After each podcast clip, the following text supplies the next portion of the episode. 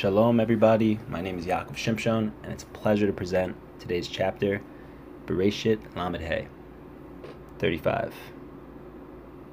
The perek begins with God commanding Yaakov to go up to Beit El to dwell there and make an altar there to God. Immediately following this, Yaakov commands all he was with to remove the idols from their midst, to be pure, and to change their clothes.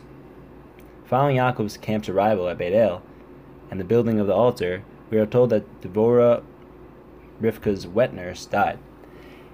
And there is a midrashic tradition that the verse alludes to Rivka's death as well. Then God appeared to Jacob and blesses and renames him, which is the second time Jacob is renamed Yisrael in this parsha. However, this time coming straight from God along with bountiful blessings and the holy land that he had given to Avram and Yitzchak. On their journey from Beit El, Rachel gives birth and dies and is buried on the way. We are told of Reuven's sin of sw- switching the beds, although the commentators note that the Torah combines the very first complete listing of Yaakov's 12 sons with Yaakov's knowledge of what Reuven had done, thus demonstrating that Yaakov did not banish or disinherit Reuven. Then Yitzchak and Yaakov are reunited after 36 years apart. They remained together until Yitzchak died 21 years later.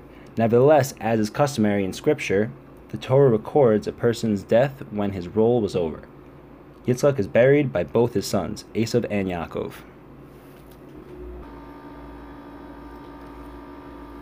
Why did Yaakov make an altar? To start, God commanded him to do so at the beginning of the perek. However, we see two verses later that when Yaakov announces the plan to journey to Beit El to his company, he seems to give a specific reason. Pasuk Gimel Ve'aseh sham mizbeach la'kel ha'oneh osi biyom tzarasi va'hi imadi b'derech asher hilachti. And I will make there an altar unto the God who answered me in the day of my need and was with me on the way which I went. This actually differs from the manner in which God commanded him originally. God tells Yaakov to make an altar unto the God who appeared to you when you fled from before Esau, your brother. So, what is happening here? Is it possible that Yaakov would deviate from God's command of the manner of making the altar? Obviously not. Why then did he recount that he was making an altar for the sake of the God who answered him on the day of his need and was with him on the way, instead of saying, as Hashem commanded him, to make the altar to the God who appeared to him when he fled from Esav? In chapter 28, in the beginning of Parshat Vayetze, when Yaakov fled from Esav's death threat, God had appeared to him at Beit El and promised to protect him. Sforno says that now he would thank God for having done so, just as one who is saved from a disaster blesses God for performing a miracle on his behalf. So Yaakov was not distorting the reason, far from it. He was showing appreciation by expressing the effects of his stress with Esav and describing in more detail how he personally knew Hashem was with him. When appreciation is due, it's always best to give full credit for the favor. Instead of just repeating that Hashem appeared to him at that time, which denotes Hashem's promise to protect him, Yaakov expressed that he was thankful for following through and being with him in his time of need, and that he really recognized that he was with him on the way. Rav Shimshon Raphael Hirsch says that in verse 2, change yourselves and change your clothing.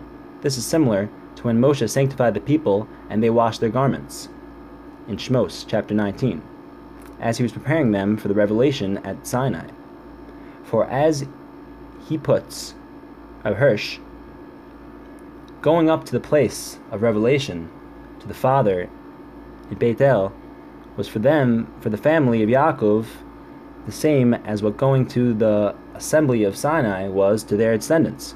Rashi mentions how the clothes have been involved in avodah zarah. Thus, they removed all impure things from their midst to prepare. This shows us that we should always be prepared for the future, especially when anticipating high spiritual experience. That way, we can get the most out of it when we get there. This month can be utilized as a time of preparation for the high holidays. The more initiative we take to work on ourselves and repent in the days leading up to Rosh Hashanah and Yom Kippur, the higher quality experience we are bound to have when we are there standing before the King of the universe.